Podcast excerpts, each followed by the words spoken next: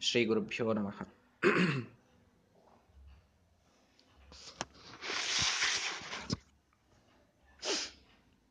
ಹನುಮಂತ ದೇವರ ಅತ್ಯದ್ಭುತವಾದ ಸಂದೇಶವೊಂದನ್ನು ನಿನ್ನೆಯ ದಿನ ನಾವು ಕೇಳಿದ್ದೇವೆ. ಅವರ ಮಾತಿನಲ್ಲಿ ಕೇಳಿದ್ದೇವೆ. ಅನೇಕ ಅದ್ಭುತ ಕಾರ್ಯಗಳನ್ನು ಮಾಡಿದ ಮೇಲೆ, ಕರ್ಮಾಣಿ ಕೊರ್ವನ್ ಪರಮಾದ್ಭುತಾನಿ ಯಾರೂ ಕೂಡ ಮಾಡಲಿಕ್ಕಾಗದಂತಹ ಸಮುದ್ರ ಲಂಘನ ಸೀತಾದೇವಿಗೆ ಸಂದೇಶಹರಣ ಮಾಡಿದ್ದು. ಎಲ್ಲ ರಾಕ್ಷಸರ ಸಂಹಾರವನ್ನ ಮಾಡಿ ಸೈನ್ಯದ ಒಂದು ಮೂರನೆಯ ಅಂಶವನ್ನೇ ನಿರ್ನಾಮ ಮಾಡಿದ್ದು. ಇವೆಲ್ಲವೂ ಕೂಡ ಬಹಳ ಅದ್ಭುತವಾದಂತಹ ಕಾರ್ಯ. ಅನನ್ಯ ಸಾಧ್ಯವಾದಂತಹ ಕಾರ್ಯ ಅವರು ಮಾಡಿದ್ದೆಲ್ಲವೂ ಕೂಡ. ಯಾರಿಗೂ ಕೂಡ ಅದನ್ನ ಮಾಡಲಿಕ್ಕೆ ಸಾಧ್ಯ ಆಗ್ತಿರಲಿಲ್ಲ. ಇನ್ಯಾವ ಕಪಿ ಅಲ್ಲಿ ಹೋಗಿದ್ರೂ ಅದು ಸಾಧ್ಯ ಆಗ್ತಿರಲಿಲ್ಲ. ಅಂತಹ ಕಾರ್ಯಗಳೆಲ್ಲವನ್ನ ಮಾಡಿದ ಮೇಲೆ ಯಾರು ನೀನು ಅಂತ ಕೇಳಿದಾಗ, ಸ್ವಾಭಾವಿಕವಾಗಿ ಅಹಂಕಾರದಲ್ಲಿ ಬರಬೇಕಾದಂಥವನು ವ್ಯಕ್ತಿ ಆದರೆ ಹನುಮಂತ ದೇವರು ನುಡಿದಿದ್ದು, ಅವೈಹಿ ದೂತಮಾಗತಂ ದುರಂತ ವಿಕ್ರಮಸ್ಯ ಮಾಂ. ಶ್ರೀರಾಮಚಂದ್ರನ ಅನಂತ ಪರಾಕ್ರಮದ ಶ್ರೀರಾಮಚಂದ್ರನ ದೂತ ನಾನು ಅಂತ ತಿಳಿದುಕೋ, ಅಂತ ಹೇಳಿ ಶ್ರೀರಾಮಚಂದ್ರನ ಪರಾಕ್ರಮದ ವರ್ಣನೆಯನ್ನ ರಾವಣನ ಎದುರಿಗೆ ಕುಳಿತು ಮಾಡಿ, ಯಾವ ದೇವಾನುದೇವತೆಗಳೂ ಅವನ ವಿರುದ್ಧ ಅವನೊಮ್ಮೆ ಬಾಣವನ್ನ ಹೂಡಿ ನಿಂತರೆ ಅವನನ್ನು ಎದುರಿಸುವುದು ಸಾಧ್ಯವಿಲ್ಲ. ಕಿಮುತ್ವಂ ಅಲ್ಪಸಾರಕಃ. ಅತ್ಯಂತ ಅಲ್ಪ ಬಲವುಳ್ಳಂಥ ನೀನು ಯಾಕೆ ಆ ಪ್ರಯತ್ನವನ್ನು ಮಾಡ್ತೀಯ? ಕೊಟ್ಟು ಬಿಡು ಸೀತೆಯನ್ನ ಮರಳಿ ಕೊಟ್ಟು ಬಿಡು ಇಲ್ಲದಿದ್ದರೆ ಸಪುತ್ರ ಮಿತ್ರ ಬಾಂಧವೋ ವಿನಾಶಮಾಶು ಯಾಸ್ಯಸಿ ಸಮಗ್ರವಾಗಿ ನಿನ್ನ ಕುಟುಂಬದ ಜೊತೆಗೆ ನೀನು ವಿನಾಶವಾಗಿ ಹೋಗ್ತೀಯ. ಮಾಡಬೇಡ ಅದನ್ನ. ಒಳ್ಳೆಯ ಮಾತುಗಳಲ್ಲಿ ತಿಳಿಸಿ ಹೇಳುವ ಪ್ರಯತ್ನವನ್ನ ಮಾಡಿದ್ದಾರೆ. ಅಂಜಿಕೆಯನ್ನು ಇಟ್ಟಿದ್ದಾರೆ. ಆ ಅಂಜಿಕೆ ಅತ್ಯಂತ ಅಧಿಕೃತವಾಗುವಂತೆ ಅಥೆಂಟಿಕ್ ಆಗುವಂತೆ ತಾವು ಮೊದಲೊಂದಿಷ್ಟು ಸೈನ್ಯದ ನಿರ್ನಾಮವನ್ನು ಮಾಡಿದ್ದಾರೆ. ನೋಡು, ಒಬ್ಬ ಕಪಿ, ಒಬ್ಬ ಶ್ರೀರಾಮಚಂದ್ರನ ದೂತನಿಗೆ ಇಂಥ ಸಾಮರ್ಥ್ಯ. ಸಮಗ್ರವಾದ ಕಪಿ ಸೇನೆ ಬಂದರೆ, ಶ್ರೀರಾಮಚಂದ್ರ ಸಾಕ್ಷಾತ್ತಾಗಿ ಬಂದರೆ, ನೀನು ನಿರ್ನಾಮ ಆಗ್ತೀಯ ಅನ್ಲಿಕ್ಕೆ ಇದಕ್ಕಿಂತ ದೊಡ್ಡ ಪ್ರಮಾಣ ಏನು ಬೇಕು? ಪ್ರತ್ಯಕ್ಷೈಕ ಪ್ರಮಾಣಿನಃ ನಾಸ್ತಿಕರಿವರೆಲ್ಲ ರಾವಣಾದಿಗಳು. ಒಂದರ್ಥದಲ್ಲಿ ನಾಸ್ತಿಕರು. ತಮಗಿಂತಲೂ ಉತ್ತಮನಾದಂತಹ, ಸರ್ವೋತ್ತಮನಾದ ಭಗವಂತನನ್ನ ನಂಬದೇ ಇದ್ದಂಥವರು. ಆ ಅರ್ಥದಲ್ಲಿ ನಾಸ್ತಿಕರು. ರುದ್ರದೇವರನ್ನ ವರದ ಸಲುವಾಗಿ ನಂಬಿದವರಷ್ಟೇ ಇವರು. ಹೀಗಾಗಿ, ಆ ನಾಸ್ತಿಕರ ಒಂದು ವೈಶಿಷ್ಟ್ಯ ಏನು ಅಂದ್ರೆ ಪ್ರತ್ಯಕ್ಷೈಕ ಪ್ರಮಾಣಿನಃ ಅಂತ. ಅಂದ್ರೆ ಅವರು ಪ್ರತ್ಯಕ್ಷ ಒಂದನೇ ಪ್ರಮಾಣ ಅಂತ ಒಪ್ತಾರೆ. ಅವ್ರು ತಮ್ಮ ಕಣ್ಣಿಗೆ ಕಾಣಿಸ್ಬೇಕು. ಆವಾಗಲೇ ನಂಬೋರು ಅವರು. ಕಣ್ಣಿಗೆ ಕಾಣಿಸೋದನ್ನು ಯಾವುದನ್ನು ನಂಬುವುದಿಲ್ಲ ಎಲ್ಲಿದೆ ಆತ್ಮ? ಆತ್ಮನನ್ನು ತೋರಿಸ್ರಿ. ನನ್ನ ಕಣ್ಣಿಗೆ ಕಾಣಿಸಿಲ್ಲ. ಪರಮಾತ್ಮ ಎಲ್ಲಿದ್ದಾನೆ? ನನ್ನ ಕಣ್ಣಿಗೆ ಕಾಣಿಸಿಲ್ಲ. ಧರ್ಮ ಎಲ್ಲಿದೆ? ಪುಣ್ಯ ಪಾಪ ಎಲ್ಲಿದೆ? ಇವೆಲ್ಲ ಚಾರ್ವಾಕರವಾದ. ಅವ್ರ ಕಣ್ಣಿಗೆ ಏನು ಕಾಣಿಸ್ತದೋ ಅದನ್ನಷ್ಟು ನಂಬ್ತಾರೆ ಅಷ್ಟೇ ಅವರು. ಹೀಗಾಗಿ ಅದೊಂದು ದೊಡ್ಡ ವಾದನೆ ಇದೆ. ಅದಕ್ಕೆ ಸಾಕಷ್ಟು ಖಂಡನೆ ಇದೆ.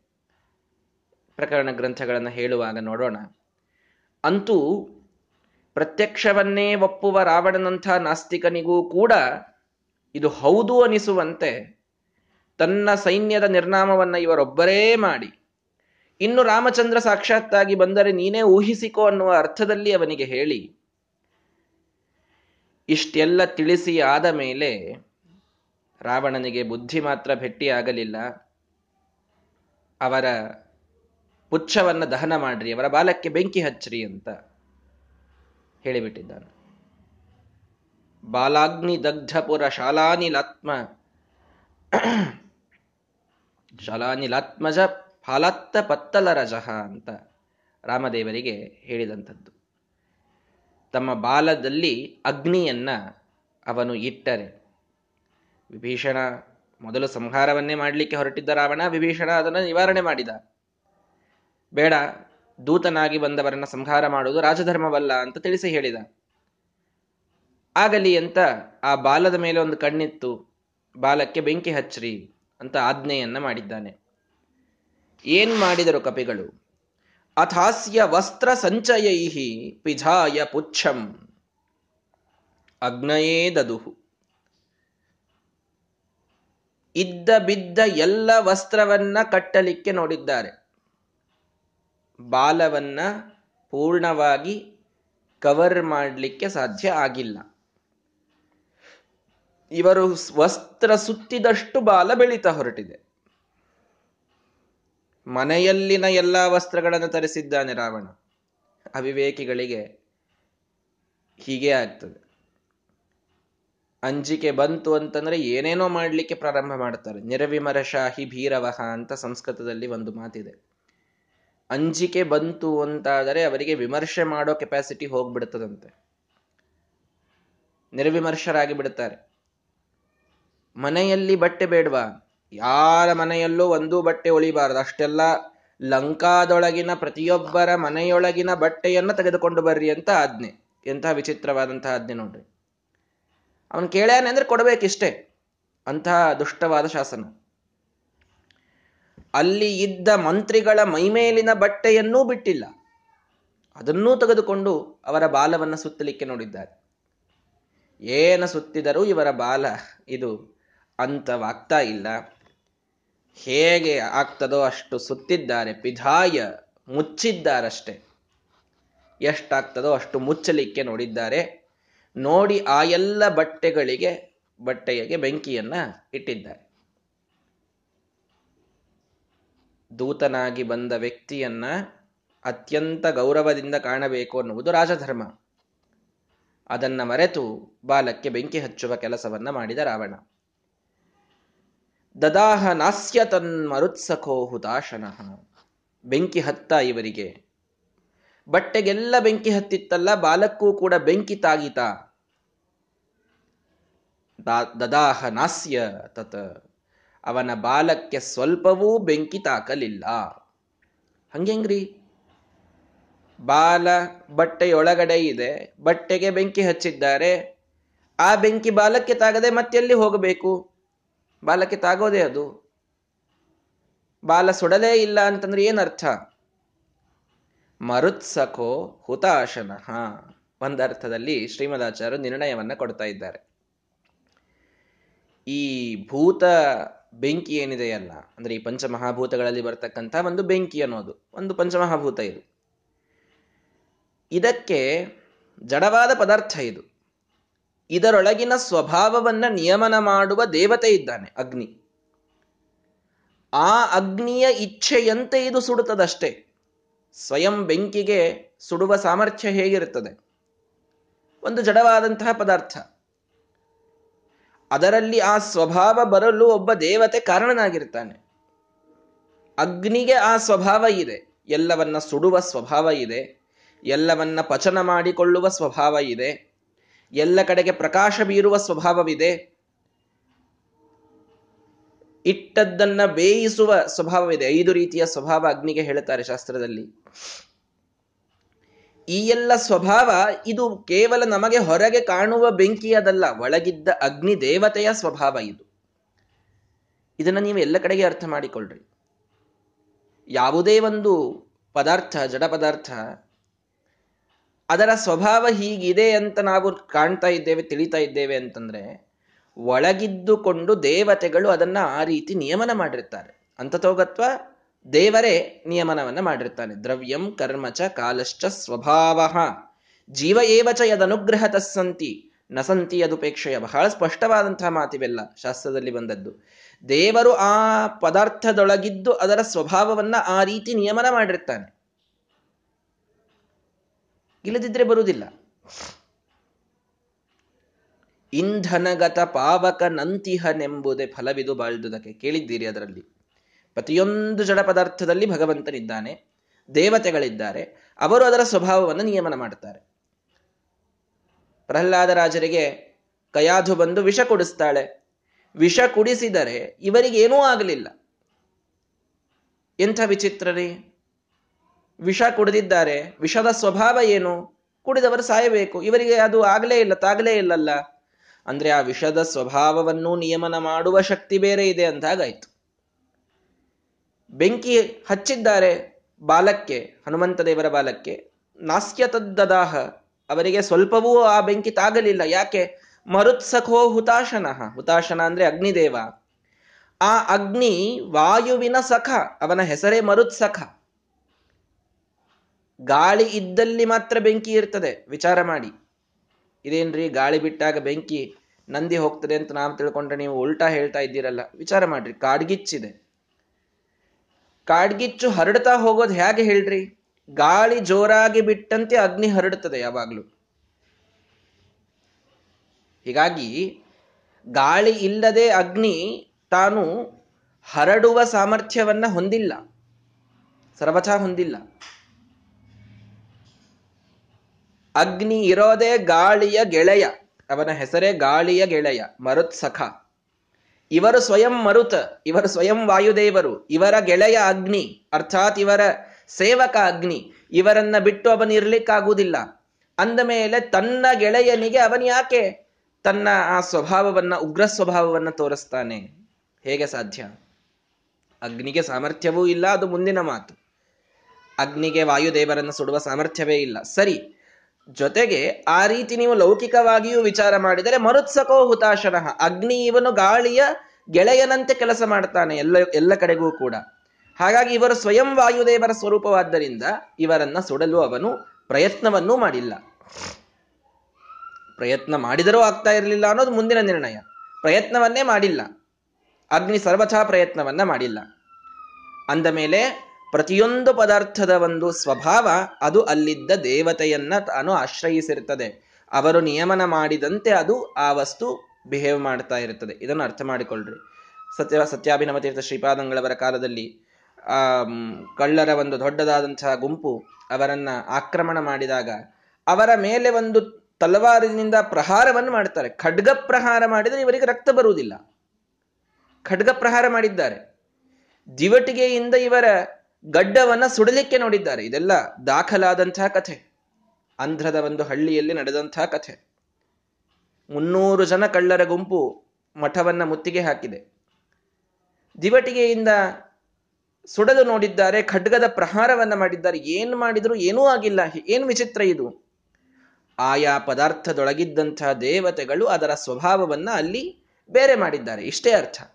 ಸುಡುವ ಸ್ವಭಾವವನ್ನ ಅಗ್ನಿ ಹಿಂದು ತಕ್ಕೊಂಡಿದ್ದಾನೆ. ಹಾಗಾಗಿ ಇವರಿಗೇನು ಸುಟ್ಟಿಲ್ಲ. ಖಡ್ಗದೊಳಗಿದ್ದಂತಹ ದೇವತೆ ಚೂಪಾಗಿ ಅದರಿಂದ ಚರ್ಮವನ್ನ ಸುಲಿಯಬೇಕಾದಂಥವನು ಅದನ್ನ ಮಾಡಿಲ್ಲ. ಸ್ವಭಾವವನ್ನ ಹಿಂದೆ ತೆಕ್ಕೊಂಡಿದ್ದಾರೆ. ಸ್ವಭಾವವನ್ನ ಸ್ನಬ್ ಮಾಡಿಬಿಟ್ಟಿದ್ದಾರೆ. ಏನಾಗಬೇಕು ಅವರಿಗೆ ಆವಾಗ? ಈ ರೀತಿ ಪ್ರತಿಯೊಂದು ಪದಾರ್ಥ ತನ್ನ ಸ್ವಭಾವವನ್ನ ತನ್ನ ದೇವತೆಗಳಿಂದ ಪಡೆದುಕೊಳ್ತದೆ. ತನ್ನೊಳಗಿದ್ದ ದೇವತೆಗಳಿಂದ ಕೊನೆಗೆ ದೇವರಿಂದಲೇನೆ. ಇದನ್ನ ಅರ್ಥ ಮಾಡಿಕೊಳ್ಳ್ರಿ ಹೀಗಾಗಿ ಕೃಷ್ಣ ಹುಟ್ಟಿದಾಗ ಬಾಗಿಲುಗಳು ತಾನೇ ತೆಗೆದುಕೊಂಡವು. ಸರಪಳಿಗಳು ವಸುದೇವನ ಕೈಯಲ್ಲಿದ್ದದ್ದು ತಾನೇ ಕಳಚಿ ಬಿದ್ದವು. ಏನರ್ಥ ಮಾಡ್ತೀರಿ ಇವಕ್ಕೆಲ್ಲ? ಏನರ್ಥ ಮಾಡ್ಲಿಕ್ಕೆ ಬರ್ತದೆ ಹೇಳ್ರಿ? ಜಡ ಪದಾರ್ಥಗಳು ಎಲ್ಲವೂ. ಅವುಗಳಿಗೇನು ತಿಳುವಳಿಕೆ ಬಂತ? ಬಾಗಿಲಿಗೆ ತಿಳುವಳಿಕೆ ಬಂತ ನಾನು ತೆಗೆಯಬೇಕು ಅಂತ? ಸರಪಳಿಗಳಿಗೆ ತಿಳುವಳಿಕೆ ಬಂತ? ನಾನು ಕಳಚಿ ಬೀಳಬೇಕು ಅಂತ. ಏನರ್ಥ ಮಾಡ್ತೀರಿ ಅಲ್ಲಿ? ಯಮುನೆ ನೀರು ಹರಿತಾ ಇದೆ. ಆ ಯಮುನೆ ಇಬ್ಬಾಗವಾಯಿತು ಏನರ್ಥ ಅಲ್ಲಿ? ಯಮುನೆಯೊಳಗಿದ್ದ ಯಮುನಾ ದೇವಿ ತಾನು ತಿಳಿದುಕೊಂಡು ಭಾಗವನ್, ತಾನು ಭಾಗವಾಗಿ ಭಗವಂತನಿಗೆ ಹೋಗಲು ದಾರಿಯನ್ನ ಬಿಟ್ಟಳು. ಇದೇ ಅರ್ಥ ಮಾಡ್ಬೇಕು ತಾನೆ.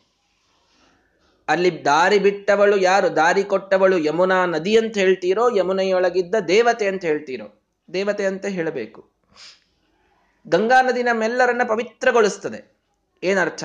ಗಂಗೆಯ ನೀರ, ಅಲ್ಲಿ ಹರಿಯುವಂತಹ ನೀರು ಕೇವಲ ನೀರಿಗೆ ಆ ಸ್ವಭಾವವ? ಅಲ್ಲ. ಒಳಗಿದ್ದ ಅತ್ಯಂತ ಶ್ರೇಷ್ಠಳಾದಂತಹ ದೇವತೆ ಇದ್ದಾಳೆ. ಆ ಗಂಗಾ ಮಾತೆ ನಮ್ಮೆಲ್ಲರನ್ನ ಉದ್ಧಾರ ಮಾಡ್ತಾಳೆ. ಹೇಗೆ ಒಳಗಿದ್ದ ದೇವತೆಯ ಜೊತೆಗೆ ಇದೆಲ್ಲವನ್ನ ಅಸೋಸಿಯೇಟ್ ಮಾಡ್ತೀವಲ್ಲ? ನದಿ ಅಂತ ಬಂದಾಗ ಮಾಡ್ತೇವೆ, ಮತ್ತೆ ಉಳಿದ ಕಡೆಗೆ ಯಾಕೆ ಮಾಡೋದಿಲ್ಲ ನಾವು? ಎಲ್ಲಾ ಕಡೆಗೆ ಮಾಡಬೇಕದನ್ನ ಯಾವುದೇ ಒಂದು ಪದಾರ್ಥ ಏನೇ ಒಂದು ಕೆಲಸವನ್ನ ಮಾಡ್ತಾ ಇದೆ ಅಂತಂದ್ರೆ ಒಳಗಿದ್ದ ದೇವತೆಗಳು ಆ ರೀತಿ ಅದಕ್ಕೆ ಪ್ರೇರಣೆಯನ್ನ ಮಾಡ್ತಾ ಇದ್ದಾರೆ, ಅದರಿಂದ ಮಾಡಿಸ್ತಾ ಇದ್ದಾರೆ. ಆ ಸ್ವಭಾವವನ್ನ ಅವರು ನಿಯಮನ ಮಾಡ್ತಾ ಇದ್ದಾರೆ. ಜಡ ಪದಾರ್ಥಗಳನ್ನೇ ದೇವತೆಗಳು ನಿಯಮನ ಮಾಡ್ತಾರೆ ಅಂದ್ರೆ ಇನ್ನು ಚೇತನರನ್ನು ಮಾಡಿಯೇ ಮಾಡ್ತಾರೆ. ಇಷ್ಟ ಅರ್ಥ ಮಾಡ್ಕೊಳ್ಬೇಕು. ಹಾಗಾಗಿ ಇಲ್ಲಿದ್ದ ಬೆಂಕಿ ಅಗ್ನಿ ಒಳಗಿದ್ದ ದೇವತೆಯ ಒಂದು ಇಚ್ಛೆಯಂತೆ ವಾಯುದೇವರನ್ನ ಸರ್ವಥ ಅದು ಸುಟ್ಟಿಲ್ಲ. ಆಗ ವಾಯುದೇವರು ಏನ್ ಮಾಡ್ತಾ ಇದ್ರು? ಮಮರ್ಷ ಸರ್ವಚೇಷ್ಟಿತಂ. ಸಹನವನ್ನ ಮಾಡ್ತಾ ಇದ್ರು. ರಕ್ಷಸಾಂ ಸರ್ವಚೇಷ್ಟಿತಂ. ರಾಕ್ಷಸರು ಮಾಡುವ ಇವೆಲ್ಲ ಚೇಷ್ಟೆಗಳಿವೆಯಲ್ಲ. ಬಾಲಕ್ಕೆ ಬರೋದು ಬಟ್ಟೆ ಕಟ್ಟೋದು, ಅದಕ್ಕೆ ಬೆಂಕಿ ಇಡೋದು, ಎಲ್ಲವನ್ನೂ ಸಹಿಸ್ತಾ ಸುಮ್ಮನಿದ್ರು. ಯಾಕ್ರಿ ಪಾಪ ಬಲ ಇರಲಿಲ್ಲ? ಎಷ್ಟು ಜನ ಇದ್ದಾರಲ್ಲ ರಾಕ್ಷಸರು? ಇವರೊಬ್ಬರೇ ಏನ್ ಮಾಡಬೇಕು? ಅಂತಂತೀರಾ, ಬಲೋದ್ಧತಶ್ಚ. ಬಲೋದ್ಧತರಾಗಿದ್ದಾರೆ. ಇವರು ಯಾರ ಬಲನೂ ಏನೂ ಅಲ್ಲ ಅವರ ಮುಂದೆ. ಅಂಥ ಉತ್ಕೃಷ್ಟವಾದ ಬಲವನ್ನ ಹೊಂದಿದವರಾಗಿದ್ದಾರೆ. ಏನೂ ಇವರಿಗೆ ಏನೂ ಮಾಡ್ಲಿಕ್ಕೆ ಆಗೋದೇ ಇಲ್ಲ. ಅಷ್ಟು ಬಲ ಇದೆ. ಮತ್ತೇನು ಬಹಳ ಸಂಕಟ ಆಗ್ತಾ ಇತ್ತ? ಪಾಪ ಬೆಂಕಿ ಹಚ್ಚಿದ್ರು ಅನ್ನೋದಕ್ಕೆ ಏನೋ ಒಂದು ರೀತಿಯಲ್ಲಿ ಹೆಲ್ಪ್ಲೆಸ್ ಆಗಿದ್ರ ಪಾಪ. ನಿರಾಮಯ, ಏನೂ ಹಾಗೇ ಇಲ್ಲ. ನೋಡ್ರಿ ಎಂಥೆಂಥ ಮಾತುಗಳು. ಬಲೋದ್ಧತಃ ಯಾಕಂದ್ರು, ನಿರಾಮಯ ಯಾಕಂದ್ರು, ಎರಡೂ ತಿಳ್ಕೊಳ್ರಿ. ಸುಮ್ಮನೆ ಕೈಕೊಟ್ಟು ಕೂಡಬೇಕಾಯಿತು ಅಂತಂತೀರಾ? ಇಲ್ಲ, ಉತ್ಕೃಷ್ಟವಾದ ಬಲ ಇದೆ. ಒಳಗೆ ಬಹಳ ಸಂಕಟವಾಗ್ತಾ ಇತ್ತು ಅವರು ಮಾಡುವಂತಹ ಒಂದಿಷ್ಟು ಕ್ರಿಯೆಗಳಿಂದ ಅಂದ್ರೆ, ಇಲ್ಲ, ನಿರಾಮಯ, ಏನೂ ಆಗೇ ಇಲ್ಲ, ಆಮಯ ಬಂದೇ ಇಲ್ಲ, ಅರ್ಥಾತ್ ಏನೂ ಕಷ್ಟವೇ ಬಂದಿಲ್ಲ. ಇಷ್ಟಾದರೂ ಮಮರ್ಷ ಅವರು ಮಾಡಿದ್ದನ್ನೆಲ್ಲ ಸಹಿಸಿಕೊಳ್ತಾ ಇದ್ರು. ಅವರು ಬಾಲಕ್ಕೆ ಬಟ್ಟೆ ಕಟ್ಟುವಾಗ ಸುಮ್ಮನಿದ್ರು, ಅದಕ್ಕೆ ಬೆಂಕಿ ಹಚ್ಚುವಾಗ ಸುಮ್ಮನಿದ್ರು. ಯಾಕೆ ಸುಮ್ಮನಿದ್ರು ಹನುಮಂತ ದೇವರು? ಬೆಂಕಿ ಹಚ್ಚುವಾಗ ಸುಮ್ಮನೆ ಯಾಕೆ ಕೂಡಬೇಕು? ಪ್ರತಿರೋಧ ಯಾಕೆ ಮಾಡಲಿಲ್ಲ? ಪ್ರದಗ್ಧುಮೇವ ತಾಂಪುರೀಂ. ಅದೇ ಬೆಂಕಿಯಿಂದ ಅವರ ಊರನ್ನ, ಅವರ ಇಡಿಯಾದ ಲಂಕಾ ಪಟ್ಟಣಕ್ಕೆ ತಾವು ಬೆಂಕಿ ಹಚ್ಚಲು ಸುಮ್ಮನಿದ್ರಷ್ಟೆ. ನೀವೇನು ಕೊಡ್ತೀರೋ ನನಗೆ, ಅದನ್ನ ನಿಮಗೆ ಮರಳಿ ಕೊಡೋದು ನನಗೆ ಗೊತ್ತಿದೆ ಅಂತ ಹನುಮಂತ ದೇವರ ಸಿದ್ಧಾಂತ. ಭಗವಂತನ ಸಿದ್ಧಾಂತವೂ ಹೀಗೆ ಇದೆ. ಕೊಟ್ಟದ್ದನ್ನು ಅನಂತ ಮಡಿ ಮಾಡಿ ಕೊಡುವ ಅಂತ ಹೇಳ್ತಾರೆ. ಏನ್ ನಾವವನಿಗೆ ಕೊಡ್ತೇವೆ, ಅದನ್ನ ನಮಗೆ ಮತ್ತಷ್ಟು ಹೆಚ್ಚು ಮಾಡಿ ಕೊಡ್ತಾನೆ ಭಗವಂತ. ಅವನ ಸ್ವಭಾವ ಹೀಗಿದೆ. ಅತ್ಯಂತ ವೈಭವದ ಒಂದು ಮಂಟಪವನ್ನ ಭಗವಂತನಿಗೆ ಮಾಡಿಸಿದರೆ, ನಮಗೊಂದು ಇರಲು ಅರಮನೆಯಂಥ ಮನೆಯನ್ನ ಭಗವಂತ ಕರುಣಿಸ್ತಾನೆ. ಯಾಕೆ? ನಾವು ಅವನಿಗೆ ಇರಲು ನಮ್ಮ ಶಕ್ತಿಯನುಸಾರವಾಗಿ ಒಂದು ಜಾಗದ ಪರಿಕಲ್ಪನೆಯನ್ನ ಮಾಡಿದೆವಲ್ಲ ಅದಕ್ಕೂ ದೊಡ್ಡದಾದ, ಎಷ್ಟೋ ಪಟ್ಟು ದೊಡ್ಡದಾದ ಒಂದು ಮನೆಯನ್ನು ನಮಗೆ ಭಗವಂತ ಮಾಡಿಸಿಕೊಡ್ತಾನೆ. ಅವನಿಗೆ ಪದಾರ್ಥಗಳ ನೈವೇದ್ಯವನ್ನ ಮಾಡ್ತಾ ಇದ್ದೇವೆ, ಬ್ರಾಹ್ಮಣರಿಗೆ ಅನ್ನದಾನವನ್ನ ಮಾಡ್ತಾ ಇದ್ದೇವೆ, ದೀನರಿಗೆ ಬಡಬದ್ದರಿಗೆ ಎಲ್ಲರಿಗೂ ಸಹಾಯವನ್ನ ಮಾಡ್ತಾ ಇದ್ದೇವೆ. ನಮಗೆ ನಮ್ಮ ಇಡೀ ಕುಟುಂಬಕ್ಕೆ ಎಂದಿಗೂ ಅನ್ನದ ಕೊರತೆ ಬರದಂತೆ ಭಗವಂತ ಧಾನ್ಯಗಳನ್ನು ಮನೆಯಲ್ಲಿ ಸುರಿಸ್ತಾನೆ. ನಾವೇನು ಕೊಡುತ್ತೇವೋ ಅದನ್ನು ನಮಗೆ ನೀಡ್ತಾನೆ. ಕೆಲವು ವಿದ್ವಾಂಸರು ತಮಾಷೆಗೆ ಹೇಳ್ತಾ ಇರ್ತಾರೆ ಇಲ್ಲಿ. ನೀವು ದೇ, ಕೇವಲ ದಿನನಿತ್ಯವೂ ಸಕ್ಕರೆ ನೈವೇದ್ಯ ಮಾಡ್ತಾ ಇದ್ರೆ ಶುಗರ್ ಕೊಟ್ಟು ಕಳಿಸ್ಬಿಡ್ತಾನೆ ಅಂತ. ಯಾಕಂದ್ರೆ ಕೊಟ್ಟದ್ದನ್ನು ಅವನು ಮತ್ತೆ ಮರಳಿ ಕೊಡಬೇಕಲ್ಲ ಹೀಗಾಗಿ ಅಂತ. ಅಂತೂ ಭಗವಂತ ತಾನ್, ತನ್ನ ಒಂದು ಗುಣವೇ ಹೀಗೆ ಇದೆ.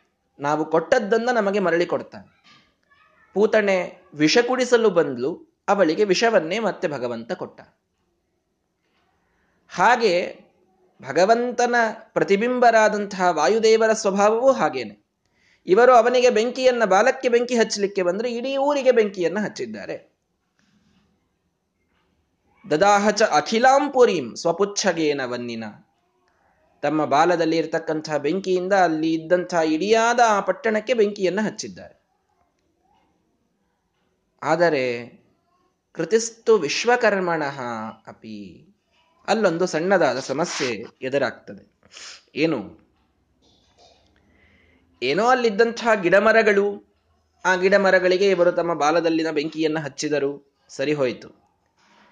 ಅಲ್ಲಿದ್ದಂತಹ ಮನೆಗಳು, ಕೋಟೆ, ಇವನ ರಾವಣನ ಅರಮನೆ, ಇದೆಲ್ಲದಕ್ಕೆ ಬೆಂಕಿ ಹಚ್ಚಲಿಕ್ಕಾಯ್ತಾ? ಇದೆಲ್ಲವೂ ಕಲ್ಲು, ಮಣ್ಣು, ಬಂಗಾರ. ಬಂಗಾರದ ಒಂದು ಕೋಟೆ. ಅಲ್ಲಿ ಇದ್ದದ್ದು. ಅಪಿಸ್ವರ್ಣಮಯೀ ಲಂಕ. ರಾವಣನ ಐಶ್ವರ್ಯ ಇದು ಎಷ್ಟರ ಮಟ್ಟಿಗೆ ಇತ್ತು ಅಂತಂದ್ರೆ ಕೋಟೆಯನ್ನ, ಬಂಗಾರದ ಕೋಟೆಯನ್ನ ಕಟ್ಟಿಸಿರ್ತಾನೆ ಗೋಡೆಯೆಲ್ಲ ಬಂಗಾರದ್ದು. ಅವನ ಅರಮನೆ ಅಂತೂ ಪೂರ್ಣ ವಜ್ರ ಖಚಿತವಾದಂಥದ್ದು. ಅದೆಲ್ಲದಕ್ಕೆ ಹೇಗೆ ಬೆಂಕಿ ಹಚ್ಚಲಿಕ್ಕಾಗ್ತದೆ?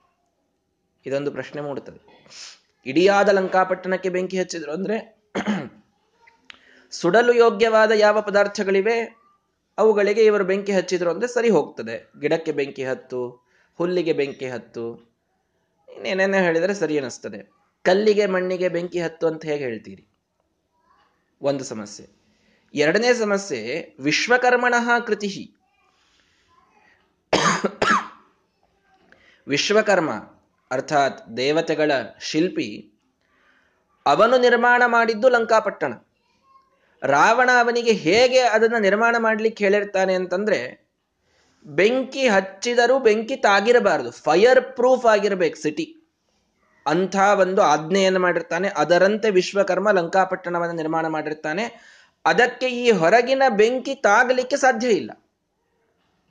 ಲಂಕಾಪಟ್ಟಣ ಲಂಕಾ ಕೋಟೆಯಲ್ಲಿಯ ಗೋಡೆಗಳು ಅಲ್ಲಿಯ ಮನೆಗೆ ಹೊರಗಿನ ಬೆಂಕಿ ಹತ್ತಿದರೂ ನೀವು ಏನ್ ಭಾರಿ ಏನೆಲ್ಲ ಎಣ್ಣೆ ಎಣ್ಣೆ ಹಾಕಿ ಅದನ್ನು ಹಚ್ಚಿದ್ರು, ಅದಕ್ಕೆ ಬೆಂಕಿ ಹತ್ಕೊಳ್ಳುವುದಿಲ್ಲ ಯಾಕೆ? ವಿಶ್ವಕರ್ಮನ ಒಂದು ಕರಕೌಶಲ ಅದರೊಳಗಿದೆ. ಆಮೇಲೆ ಕೃತಿಸ್ತು ವಿಶ್ವಕರ್ಮಣ. ವಿಶ್ವಕರ್ಮನ ಕೃತಿ ಇದೆಲ್ಲ ಲಂಕಾಪಟ್ಟಣ ಇದಕ್ಕೆ ಬೆಂಕಿ ಹಚ್ಚುತ್ತಾರೆ ಅಂತಂದ್ರೆ ಹೇಗೆ ಸಾಧ್ಯ ಇದು? ಅಂತ ಸರಳವಾ, ಸಹಜವಾಗಿ ಪ್ರಶ್ನೆ ಬರ್ತದೆ.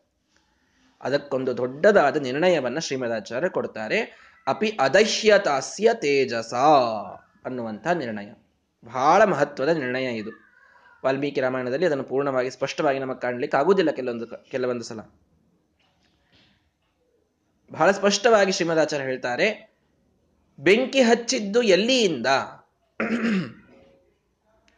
ಸುಡಲು ಯೋಗ್ಯವಾದ ಪದಾರ್ಥಗಳಿದ್ದವು, ಸ್ವಪುಚ್ಛಗೇನ ವನ್ನಿನ ಅವರ ಬಾಲಕ್ಕೆ ಹಚ್ಚಿದ ಬೆಂಕಿಯಿಂದಲೇನೆ ಅದನ್ನು ಸುಟ್ರು. ಯಾವುದು ವಿಶ್ವಕರ್ಮನ ಕೃತಿಯಾಗಿತ್ತೋ, ಯಾವುದು ಫೈರ್ ಪ್ರೂಫ್ ಅಂತ ಕರೆಸಿಕೊಂಡಿತ್ತೋ, ಅಂಥ ಕೋಟೆ, ಅಂಥ ಮನೆ ಇದೆಲ್ಲದಕ್ಕೆ ಎಲ್ಲಿಯಿಂದ ಬೆಂಕಿ ಹತ್ತು ಅಂದ್ರೆ ಅಸ್ಯ ತೇಜಸ. ಹನುಮಂತ ದೇವರ ತೇಜಸ್ಸಿನಿಂದ ಅದಕ್ಕೆ ಬೆಂಕಿ ಬಿದ್ದಿದೆ. ಬೇರೆ ಯಾವುದರಿಂದಲೂ ಬೆಂಕಿ ಹತ್ತಿಲ್ಲ. ಅರ್ಥ ಮಾಡಿಕೊಳ್ಳಿ. ಹನುಮಂತ ದೇವರು ತಮ್ಮ ಒಳಗಿದ್ದ ಯೋಗಾಗ್ನಿ ಇದೆಯಲ್ಲ, ಒಳಗೆ ತಮ್ಮ ತೇಜಸ್ಸಿದೆಯಲ್ಲ ಆ ತೇಜಸ್ಸಿನ ಅಂಶವನ್ನ ಹೊರಗೆ ಹಾಕಿ ಅದು ಇಡೀ ಪಟ್ಟಣ ಇದು ಬೆಂಕಿ ಹತ್ತುವಂತೆ ಅವರು ಅಲ್ಲಿ ಕೆಲಸ ಮಾಡಿದ್ದಾರೆ. ಇದು ಹನುಮಂತ ದೇವರ ಒಂದು ಸಾಮರ್ಥ್ಯ. ಕೇವಲ ಬಾಲಕ್ಕೆ ಹತ್ತಿದ ಬೆಂಕಿಯಿಂದಲೇನೆ ಇಡೀ ಲಂಕಾಪಟ್ಟಣವನ್ನು ಸುಟ್ಟು ಬಂದರು ಅಂತ ಅಷ್ಟೇ ಅರ್ಥ ಮಾಡ್ಲಿಕ್ಕೆ ಬರುವುದಿಲ್ಲ. ಯಾಕೆ? ವಿಶ್ವಕರ್ಮನ ಒಂದು ಕೌಶಲ ಅಲ್ಲಿ ಇದೆ. ಅಂದಮೇಲೆ ಏನು ಅರ್ಥ ಮಾಡಬೇಕು? ಅದಹ್ಯತಸ್ಯ ತೇಜಸ. ತಮ್ಮೊಳಗಿದ್ದಂತಹ ತೇಜಸ್ಸು, ತಮ್ಮೊಳಗಿದ್ದ ಯೋಗಾಗ್ನಿ, ಅದರಿಂದ ಈ ಲಂಕಾಪಟ್ಟಣವನ್ನ, ಅದಕ್ಕೆ ವಿಶ್ವಕರ್ಮನ, ವಿಶ್ವಕರ್ಮ ಇರಲಿ, ಅವನ ಅಪ್ಪ ಇರಲಿ, ಏನ್ ಮಾಡಿದ್ರು, ಏನು ಮಾಡ್ಲಿಕ್ಕೆ ಆಗುದಿಲ್ಲ ವಾಯುದೇವರೊಳಗಿದ್ದಂತಹ ಅಗ್ನಿ ಅದು. ಅಂಗುಷ್ಠ ಮಾತ್ರಂ ಜಠರೇ ಪ್ರತಿಷ್ಠಿತಂ ಜಾಜ್ವಲ್ಯಮಾನಂ ಮಮ ಜಾತವೇಧಸಂ. ಒಳಗೆ ವಿಶ್ವದಹಂ, ಇಡಿಯಾದ ವಿಶ್ವವನ್ನ ಸುಟ್ಟು ಹಾಕುವ ಅಗ್ನಿ ವಾಯುದೇವರ ಜಠರದೊಳಗಿದೆ ಸುಮಧ್ವ ವಿಜಯದಲ್ಲಿ ಶ್ರೀಮದಾಚಾರ್ಯ ಹೇಳ್ತಾರೆ. ವಾಯುದೇವರ ಹೊಟ್ಟೆಯಲ್ಲಿರುವಂತಹ ಅಗ್ನಿ, ಅಪಿ ವಿಶ್ವದಹಂ, ಇಡೀ ವಿಶ್ವವನ್ನು ಸುಟ್ಟು ಹಾಕುವಷ್ಟು ಅದಕ್ಕೆ ಸಾಮರ್ಥ್ಯ ಇದೆ ಅಂತೆ. ಇನ್ನು ಒಂದು ಲಂಕಾ ಪಟ್ಟಣಕ್ಕೆ ಏನು ಹಾಕ್ಬೇಕದು? ಕೇವಲ ಜಾಠರಾಗ್ನಿ ಅಂತಲ್ಲ, ಅಂತೂ ತಮ್ಮೊಳಗಿದ್ದ ತೇಜಸ್ಸಿನಿಂದ ಆ ಇಡಿಯಾದ ಲಂಕಾಪಟ್ಟಣಕ್ಕೆ ಬೆಂಕಿಯನ್ನ ಇಟ್ಟಿದ್ದಾರೆ ಹನುಮಂತ ದೇವರು. ರಾಕ್ಷಸರ ವಿವೇಕಕ್ಕೆ ಅದೊಂದು ತಕ್ಕದಾದ ಉತ್ತರ. ಯಾವನು ನನ್ನ ಊರಿಡೀ ಫೈರ್ ಪ್ರೂಫ್ ಇದೆ. ನನಗೆ ನೋಡ್ರಿ, ಅವನಿಗಿದ್ದಂತಹ ಕೆಲವು ಅಹಂಕಾರಗಳೇ ಇವು. ಏನು? ಸಮುದ್ರದಿಂದ ಅಂತರಿತವಾಗಿದೆ ನನ್ನ ಪ್ರದೇಶ. ಯಾಂಗೂ ಸಮುದ್ರ ದಾಟ್ಕೊಂಡು ಬರ್ಲಿಕ್ಕಾಗೋದಿಲ್ಲ ಸಮುದ್ರದ ದುರ್ಗ ಇದೆ. ಅದನ್ನ ಮೊದಲು ಸರಳವಾಗಿ ತೆಗೆದುಹಾಕಿದ್ರು. ಸಮುದ್ರ ಹಾರಿ ಬಂದ್ರು. ಬೆಂಕಿಯೇ ಹಚ್ಚಲಿಕ್ಕಾಗೋದಿಲ್ಲ ನನಗೆ. ಅಷ್ಟು ಅದ್ಭುತವಾದಂತಹ ಕೃತಿ ಇದೆ ನನ್ನ ಪಟ್ಟಣದಲ್ಲಿ. ತಗೋ, ಬೆಂಕಿ ಹಚ್ಚಿ ತೋರಿಸಿದರು. ಏನೆಲ್ಲ ಇವನಿಗೆ ಅಹಂಕಾರಕ್ಕೆ ನಿಮಿತ್ತಗಳಿದ್ದವೋ ಎಲ್ಲವನ್ನೂ ಪೂರ್ಣ ಒಂದೊಂದಾಗಿ ಅದನ್ನು ತೆಗೆದುಹಾಕಿದರು ವಾಯುದೇವರು. ಈ ರೀತಿ ಆಗ್ತದೆ. ಮನುಷ್ಯ ಅಹಂಕಾರದಲ್ಲಿದ್ದಾಗ ತಾನು ತೆಗೆದುಕೊಂಡ ತೆಗ್ಗಿನಲ್ಲಿ ತನ್ನನ್ನೇ ಭಗವಂತ ಕೆಡುತ್ತಾನೆ ಬೇರೆ ಏನನ್ನೂ ಬಳಸುವುದಿಲ್ಲ ಅವನು. ನಿನಗೆ ಯಾವ ವಿಷಯದಲ್ಲಿ ಅಹಂಕಾರ ಇದೆ? ಭಾರಿ ನಾನು ಹಾಡ್ತೇನೆ ಅಂತ ಅಹಂಕಾರ ಇರ್ತದೆ ಕೆಲವರಿಗೆ. ನಾರದರಿಗೆ ಸ್ವಲ್ಪ ಅಹಂಕಾರ ಬಂದಿತ್ತು. ನಾನು ಭಾರಿ ಹಾಡ್ತೇನೆ ಅಂತ. ಹನುಮಂತ ದೇವರ ಕಡೆಗೆ ಬರ್ತಾರೆ. ನಾನು ಬಹಳ ಚಂದಾಗಿ ಹಾಡ್ತೇನೆ. ನೀವೊಂದು ಹಾಡು ಹಾಡ್ರಿ, ನಾವೊಂದು ಹಾಡು ಹಾಡೋಣ. ಅಂತ್ಯಾಕ್ಷರಿ ಕಟ್ಟೋಣ. ಹೌದಾ? ಬಹಳ ಸಂತೋಷ. ಆಗ್ಲಿ, ನೀವು ಹಾಡು ಹಾಡ್ರಿ. ತಮ್ಮ ಮಹತಿ ಅನ್ನುವ ವೀಣೆಯನ್ನು ತೆಗೆದುಕೊಂಡು ವೀಣೆಯನ್ನು ಬಾರಿಸ್ತಾ ಏನು ಇಂಪಾದಂತಹ ಹಾಡವನ್ನ ನಾರದರು ಹಾಡಿದರು. ಬಹಳ ಚಂದಾಗಿ ಹಾಡು ಹಾಡಿದರು. ಈಗ ನಿಮ್ಮ ಬಾರಿ ಅಂತಂದ್ರೆ ಹನುಮಂತ ದೇವರಿಗೆ, ಹೌದಾ? ಕೇಳ್ತಾ ಕೂಡಿ. ಕೇಳ್ತಾ ಕೂಡಿ ಅಂತ ಹೇಳಿ ಹನುಮಂತ ದೇವರು ರಾಗ ಸಂಯೋಜನೆಯನ್ನು ಮಾಡಿದರೆ, ಅವರು ಹಾಡಲಿಕ್ಕೆ ಪ್ರಾರಂಭ ಮಾಡಿದರೆ ಪೂರ್ಣ ಹಾಡಿ ಮುಗಿಸುವವರೆಗೂ ನಾರದರು ಮೈಮರೆತು ಬಿಟ್ಟಿದ್ದಾರೆ. ಏನ್ ನಡೀತದೆ ಹೊರಗೆ ಅಂತ ಗೊತ್ತೇ ಆಗಿಲ್ಲ. ಅಷ್ಟು ಮೈಮರೆತು ಕೂತಿದ್ದಾರೆ. ಹಾಡು ಮುಗೀತು. ಹನುಮಂತ ದೇವರೇ ಎಬ್ಸಿದ್ರು, ನಾರದರೆ, ಹೇಳ್ರಿ, ಮುಂದಿನ ಹಾಡ, ನಿಮ್ಮ ಪಾಳಿ, ಹಾಡ್ರಿ ಅಂತ. ಹಾಡ್ತೀನಿ ಅಂತ ಹೇಳಿ ವೀಣೆಯನ್ನು ತೆಗೆದುಕೊಳ್ಳಿಕ್ ನೋಡಿದ್ದಾರೆ. ವೀಣೆ ಕೈಗೆ ಬರ್ತಾ ಇಲ್ಲ. ಏನಾಗಿದೆ ವೀಣೆಗೆ ಅಂತ ಈ ಕಡೆಗೆ ತಿರುಗಿ ನೋಡ್ತಾರೆ.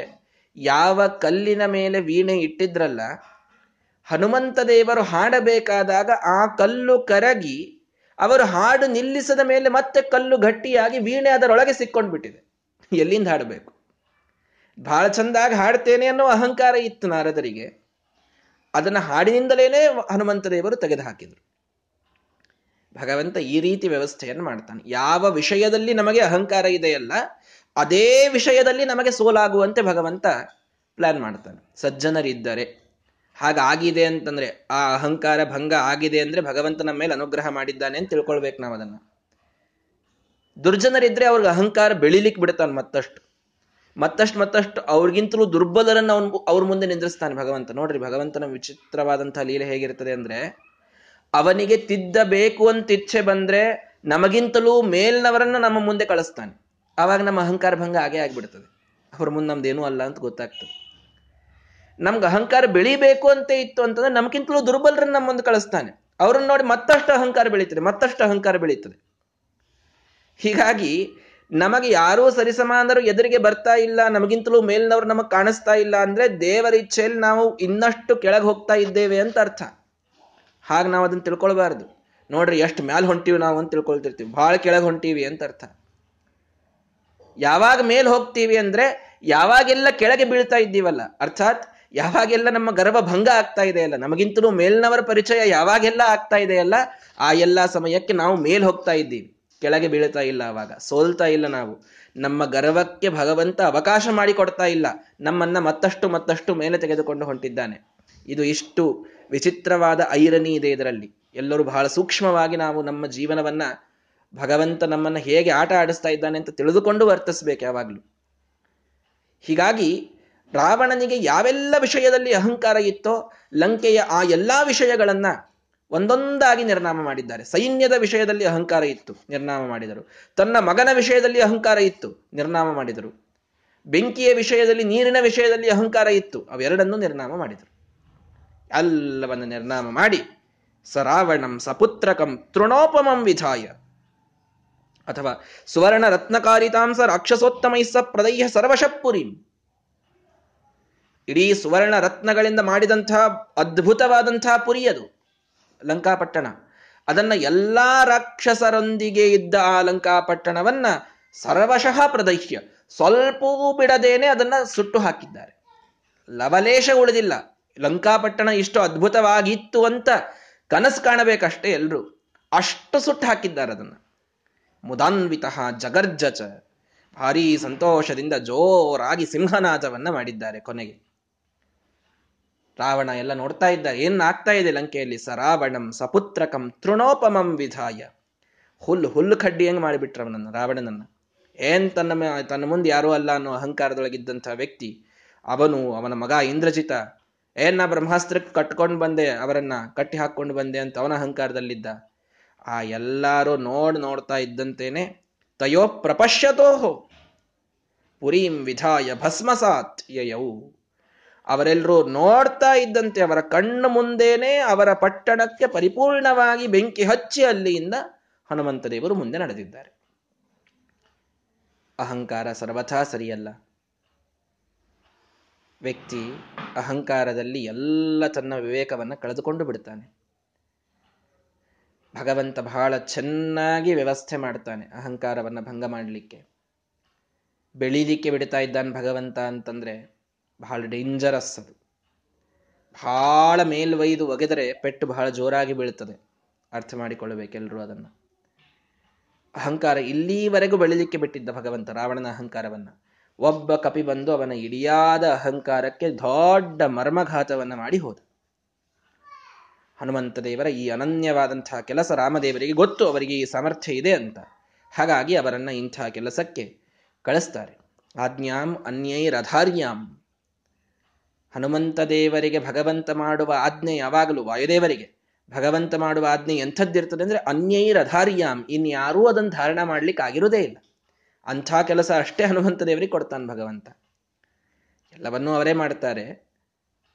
ವಿಶೇಷವಾಗಿ ಅವರೇ ಮಾಡುವಂಥದ್ದು ಅಂತಿದ್ದಲ್ಲೆಲ್ಲ ಯಾರೂ ಕೂಡ ಅದನ್ನು ಮಾಡ್ಲಿಕ್ಕೆ ಆಗಿರುವುದೇ ಇಲ್ಲ. ಇನ್ನೊಬ್ಬರು ಅದನ್ನು ಧಾರಣ ಮಾಡ್ಲಿಕ್ಕೆ ಆಗಿ ಆ ಸಾಧ್ಯನೇ ಇರುವುದಿಲ್ಲ. ಅಂಥವುಗಳನ್ನು ವಾಯುದೇವರಿಗೆ ಭಗವಂತ ವಿಧಿಸ್ತಾನೆ. ಹೀಗಾಗಿ ಆ ಎಲ್ಲ ರಾಕ್ಷಸರು ತಾವು ಕಣ್ಣಿನಿಂದ ನೋಡ್ತಾ ಇರುವಾಗಲೇನೆ ಹೀಗೆ ಅವರನ್ನು ಕೊಲ್ಲುವ ಸಾಮರ್ಥ್ಯ ಇತ್ತು. ಇಲ್ಲ, ಗರ್ವಭಂಗ ಆಗಬೇಕವನು ಎಷ್ಟು ಮೆರೆದಿದ್ದಾನೆ, ಎಷ್ಟು ಸಜ್ಜನರಿಗೆ ಕಷ್ಟ ಕೊಟ್ಟಿದ್ದಾನೆ. ಎಷ್ಟೆಲ್ಲ ಜನರಿಗೆ ಇವನಿಂದ ಸಂತಾಪ ಉಂಟಾಗಿದೆ, ಅದೆಲ್ಲವನ್ನ ಮೊದಲು ಅನುಭವಿಸಲಿ. ಅಷ್ಟು ಬೇಗ ಇವನಿಗೆ ಮೃತ್ಯು ಕೊಡುವುದು ಬೇಡ. ಸಮಯ ಬಂದಾಗ ನೋಡೋಣ ಅಂತ ವಾಯುದೇವರು ಭಗವಂತನ ಇಚ್ಛೆಯನ್ನ ತಿಳಿದುಕೊಂಡು ಇಡಿಯಾದ ಲಂಕೆಗೆ ಬೆಂಕಿಯನ್ನ ಇಟ್ಟು ಅಲ್ಲಿಯಿಂದ ಮುಂದೆ ನಡೆದಿದ್ದಾರೆ. ಇದನ್ನು ಕೇಳಿದರೆ ನಾವು ಎಷ್ಟು ಅಹಂಕಾರದಿಂದ ದೂರ ಇರಬೇಕು ಅನ್ನೋದನ್ನು ಹನುಮಂತ ದೇವರು ನಮಗೊಂದು ರೀತಿಯಲ್ಲಿ ಸಂದೇಶಾತ್ಮಕವಾಗಿ ತಿಳಿಸ್ತಾ ಇದ್ದಾರೆ. ಅದನ್ನು ಸರಿಯಾಗಿ ಅರ್ಥ ಮಾಡಿಕೊಳ್ಳೋಣ. ಸರ್ವಥಾ ಅಹಂಕಾರ ಪಡೋದು ಬೇಡ. ವಿನಯದಿಂದ ಜೀವನವನ್ನು ಮುಂದೆ ನಡೆಸಿದರೆ ಸಾಕಷ್ಟು ನಮಗೆ ಭಗವಂತ ಮೇಲೆ ತರ್ತಾನೆ. ಸಾಧನದಲ್ಲಿ ಮುಂದೆ ಬರೋದು ಬಹಳ ಮಹತ್ವದ್ದು. ವಿನಯ ಇದ್ದಲ್ಲಿ ಸಾಧನದಲ್ಲಿ ಒಂದು ಪ್ರಗತಿ ಇರುತ್ತದೆ ಅಹಂಕಾರ ಇದ್ದಲ್ಲಿ ಸಾಧನದಿಂದ ನಾವು ಹಿಂದೆ ಸರಿತಾ ಹೋಗ್ತೇವೆ. ಹಾಗಾಗಿ ಮುಂದೆ ಬರೋದಕ್ಕಾಗಿ ವಿನಯವನ್ನು ಎಲ್ಲರೂ ತಾಳಬೇಕು. ಇಲ್ಲದಿದ್ದರೆ ನಮ್ಮ ಅಹಂಕಾರದಿಂದಲೇ ನಮ್ಮ ಮಣ್ಣಾಗುವಂತೆ ಭಗವಂತ ಎಲ್ಲ ವ್ಯವಸ್ಥೆಯನ್ನು ಬಹಳ ಚೆಂದಾಗಿ ಮಾಡ್ತಾನೆ, ವಾಯುದೇವರು ಮಾಡ್ತಾರೆ. ಅದನ್ನು ಇವತ್ತಿನ ಸಂದೇಶವಾಗಿ ತಿಳಿಯೋಣ. ಸುಂದರಕಾಂಡದ ಕೊನೆಯ ಮೂರು ಶ್ಲೋಕಗಳು ಮೂರು ನಾಲ್ಕು ಶ್ಲೋಕಗಳು ಉಳಿದಿವೆ. ನಾಳೆಯ ದಿನ ಅದನ್ನು ನೋಡಿ ಮಂಗಳವನ್ನು ಮಾಡೋಣ. ಶ್ರೀ ಕೃಷ್ಣಾರ್ಪಣ ಮಸ್ತು ಹರಯೇ ನಮಃ.